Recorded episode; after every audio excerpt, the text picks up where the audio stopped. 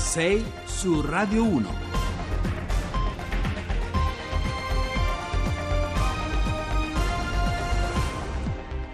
Bentrovati, buongiorno a 6 su Radio 1, mercoledì 13 giugno, sono le 6 8 minuti, al microfono con voi Giovanni Acquarulo. La partita, la partita dell'immigrazione si rivela sempre di più il campo di tensioni non soltanto del nuovo governo, non solo dell'Italia come paese mediterraneo, lo sapete, di primo approdo, ma anche dell'Europa come unione politica attraversata da una grande crisi di legittimazione e di autorevolezza, un terreno di scontro che oggi vede contrapposti l'esecutivo italiano e la Francia di Emmanuel Macron, ma sullo sfondo c'è anche la Spagna, insomma il fantasma della nave Aquarius carica di migranti sta risvegliando i demoni di un continente che quando si parla di accoglienza, di integrazione, sembra aver perso ogni traccia di eh, solidarietà e di condivisione. Ne parleremo con i nostri ospiti, però poi parleremo nella nostra prima parte anche di università con i laureati italiani che trovano più rapidamente lavoro, ma è un lavoro sempre più precario e pagato sempre peggio. E poi subito un bilancio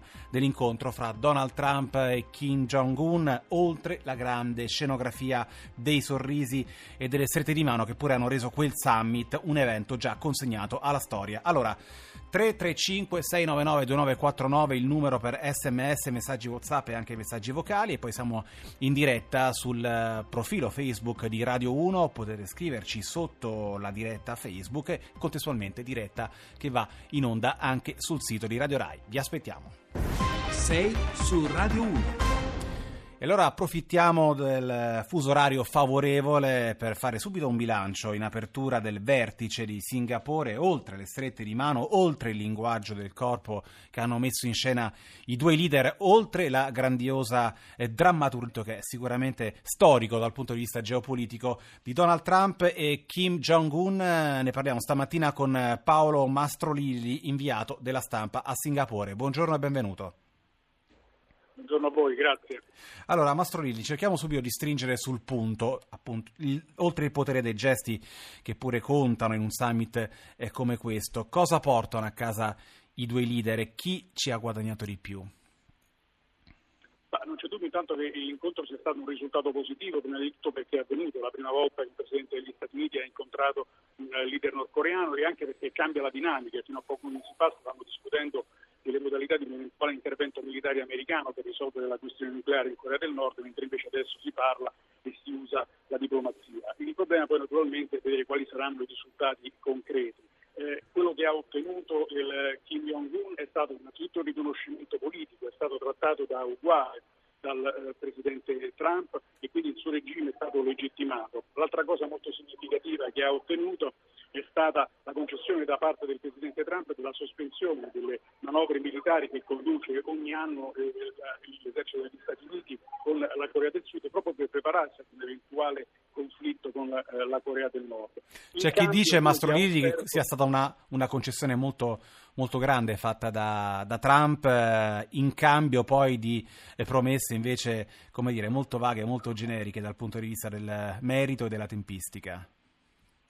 E questa è una richiesta che la Corea del Nord faceva da anni perché riteneva queste esercitazioni praticamente una prova generale per la sua invasione, ma anche la Cina premeva perché si interrompessero queste esercitazioni che avvengono ai propri confini e quindi è una concessione molto significativa che il Presidente ha fatto, l'altro ha insaputo della Corea del Sud che non era stata informata di questa concessione e, e dopo un rapido consulto con il capo del Pentagono Mattis, eh, quando in realtà i generali erano prudenti su questo tipo di concessione. Ecco, in cambio eh, si nota che eh, eh Trump ha ricevuto una promessa che la Corea del Nord aveva già fatto in passato, già nel 1994 quando aveva firmato l'altro accordo con l'amministrazione Clinton, dicendo che si impegna a denuclearizzare, però sulla denuclearizzazione non ci sono dettagli, non ci sono i tempi, non ci sono le modalità, tutto deve essere ancora discusso attraverso eh, delle, eh, delle, trattative che il segretario di Stato Pompeo dovrà riprendere la settimana prossima e già oggi in visita eh, in Cina per cominciare a discutere le prospettive di questa promessa che però allo stato attuale non ha un ancoraggio concreto eh, su dei passi che sono già stati decisi, concordati e avviati da Pyongyang.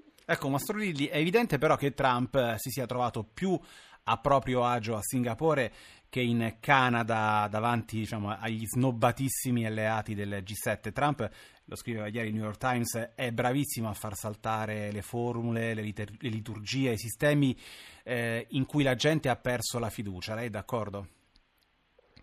Beh, questo naturalmente è evidente se uno considera il comportamento che ha avuto il Presidente americano durante il G7, in particolare con il Canada, che è il, il migliore alleato degli Stati Uniti, e quello che poi è accaduto qui a Singapore. Bisogna tenere però presente che forse si tratta della stessa strategia adottata in due maniere diverse, perché in realtà lui aveva usato la stessa aggressività nei confronti di Kim Jong-un eh, nei mesi scorsi per cercare appunto di convincerlo a cambiare linea, ad arrivare a questo incontro, a scegliere la via diplomatica per la demilitarizzazione del paese. Poi vedremo se effettivamente questo si realizzerà. Allo stesso modo sta usando l'aggressività nei confronti dell'Iran e sta usando l'aggressività nei confronti dei partner europei e del Canada per cercare di ottenere le concessioni che lui vuole sulla questione dei commerci dove ritiene che gli Stati Uniti vengono sfruttati da questi paesi che hanno dei grandi eh, surplus di eh, bilancio. Può darsi che sia la stessa tecnica, in sostanza lui adesso sta cercando di aggredire, di premere sul Canada e sugli alleati europei affinché poi loro facciano le concessioni che lui si aspetta, così come ha fatto eh, Kim Jong-un tenendosi al tavolo per discutere la denuclearizzazione della Corea del Nord. E allora grazie, grazie davvero all'inviato della stampa a Singapore Paolo Mastrolilli, grazie per averci accompagnato in questo primo tratto di strada insieme e buona giornata. Nuovo singolo dei Negramaro, Amore che torni, quando sono le 6.17 minuti, seconda parte, lo abbiamo detto, tutta dedicata al tema, alla partita dell'immigrazione ancora oggi, ma prima apriamo una finestra, torniamo ad accendere una luce sul sistema delle nostre università e lo facciamo con il professor Gaetano Manfredi, presidente della conferenza dei rettori italiani. Buongiorno e benvenuto. Buongiorno, buongiorno a tutti i radioascoltatori. Allora, professore, l'annuale rapporto di Alma Laurea presentato due giorni fa a Torino ci dice che i nostri laureati trovano più facilmente lavoro rispetto agli anni scorsi e questa è una notizia. Si tratta però eh, di lavori pagati peggio e quasi nella metà dei casi di lavori che hanno poco a che vedere con la formazione universitaria. Come mai secondo lei? Ma questo è, dipende da una struttura del mercato del lavoro italiano che vede che, diciamo, un, che il salario dei laureati è poco premiato e il differenziale con i diplomati non è molto alto e questo avviene da, avviene da tempo. E poi bisogna anche considerare che sta aumentando la qualità del, dei nostri laureati e non sempre il mercato del lavoro, il sistema delle imprese risponde a questa qualità e questo fa sentire i giovani che entrano nel mondo del lavoro sottoutilizzati. Senta, quindi secondo lei le responsabilità diciamo, di questa disconnessione fra studi e occupazione le vede più nel mercato del lavoro che nel sistema formativo? Ma questo diciamo, il tema è anche legato al fatto che non sempre le scelte degli studenti rispetto a quello che è il percorso universitario corrisponde poi strettamente con quelle che sono le opportunità che vengono dal mondo del lavoro. E questo fa sì che, che a volte i giovani debbano adattarsi per trovare un'opportunità. Allora, diamo rapidamente qualche dato. A un anno dalla laurea lavora il 71% di chi ha conseguito una laurea triennale e il 74% di chi poi ha fatto anche il biennio specialistico. Per quanto riguarda invece gli stipendi, eh, nel 2007 un neoassunto prendeva 1.300 euro circa, oggi invece 1.100 e per le lauree specialistiche lo stipendio eh, da neoassunti era di 1.300 euro nel 2007 a fronte qui dei 1.150 di oggi. Ecco, Manfredi, cosa dovrebbe fare l'università italiana e non riesce a fare? Ecco, è un problema di fondi, di selezione, di formazione del personale universitario, di sostegno pubblico alla ricerca, eh, di costi dell'università?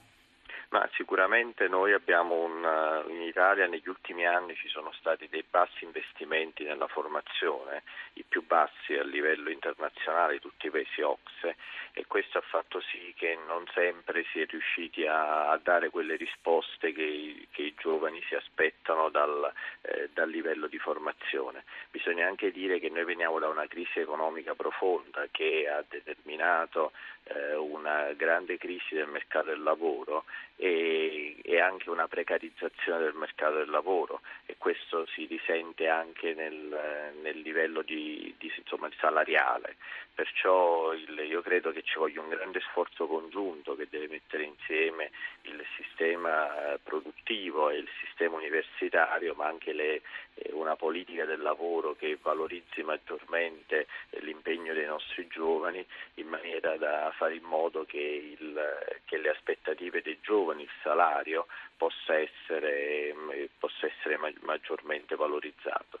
Bisogna dire che avere il 75% di, di impiego dopo un anno in un paese dove la disoccupazione giovanile è così alta, sicuramente questo già rappresenta un risultato positivo. Oggi una laurea rappresenta eh, un valore importante per entrare subito nel mercato del lavoro. È ancora un valore aggiunto secondo lei rispetto eh sì, a... È, è sicuramente un, un grande valore aggiunto, il differenziale rispetto ai diplomati come opportunità di ingresso estremamente alto e eh, lei ha citato i dati a un anno, se andiamo ai dati a cinque anni dal, eh, dalla laurea si recupera eh, si supera abbondantemente l'80%, si arriva quasi al 90%, quindi significa che oggi una laurea garantisce l'occupazione. Non sempre però questa occupazione è un'occupazione eh, che viene pagata bene, non sempre si riesce a fare il lavoro per cui si è studiato. Senta Manfredi, c'è un altro dato interessante che volevo discutere con lei in chiusura. Eh, il 97% di chi abita nelle regioni del nord resta a studiare vicino casa, il 25% di chi vive al sud invece si sposta negli atenei del nord e del centro Italia. Il tema del capitale umano al sud, che non trova spazi diciamo, di attivazione e di crescita anche nel mondo della formazione, mi sembra ancora tutto, tutto sul tavolo. Che pensa lei? Sì, io credo che la grande sfida del nostro paese è riuscire a valorizzare i giovani del mezzogiorno. Oggi i giovani del sud, del sud sono costretti ad andare via per trovare opportunità di lavoro e vanno via moltissimo soprattutto i laureati, i laureati migliori come testimoniano anche le ultime indagini della Banca d'Italia. Se questo processo continua ci sarà una desertificazione del mezzogiorno eh, con una spirale che sarà sempre più negativa e si perderanno opportunità per tutto il paese perché se non cresce il mezzogiorno il nostro prodotto interno lordo non aumenterà ai valori a cui noi aspiriamo.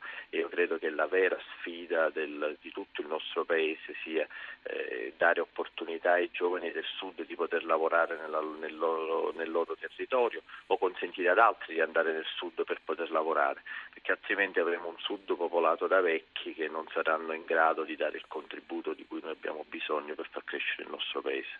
Allora grazie, grazie davvero anche al professor Gaetano Manfredi, lo ricordo presidente della conferenza dei rettori, dei rettori italiani. Ora, come sempre, tra pochissimi secondi c'è l'Onda Verde. Noi poi torniamo tra qualche minuto con i nostri ospiti, i vostri messaggi, le anticipazioni delle GR1 delle 7 e soprattutto tutta la partita che riguarda ancora una volta l'immigrazione. Per con noi su Radio 1.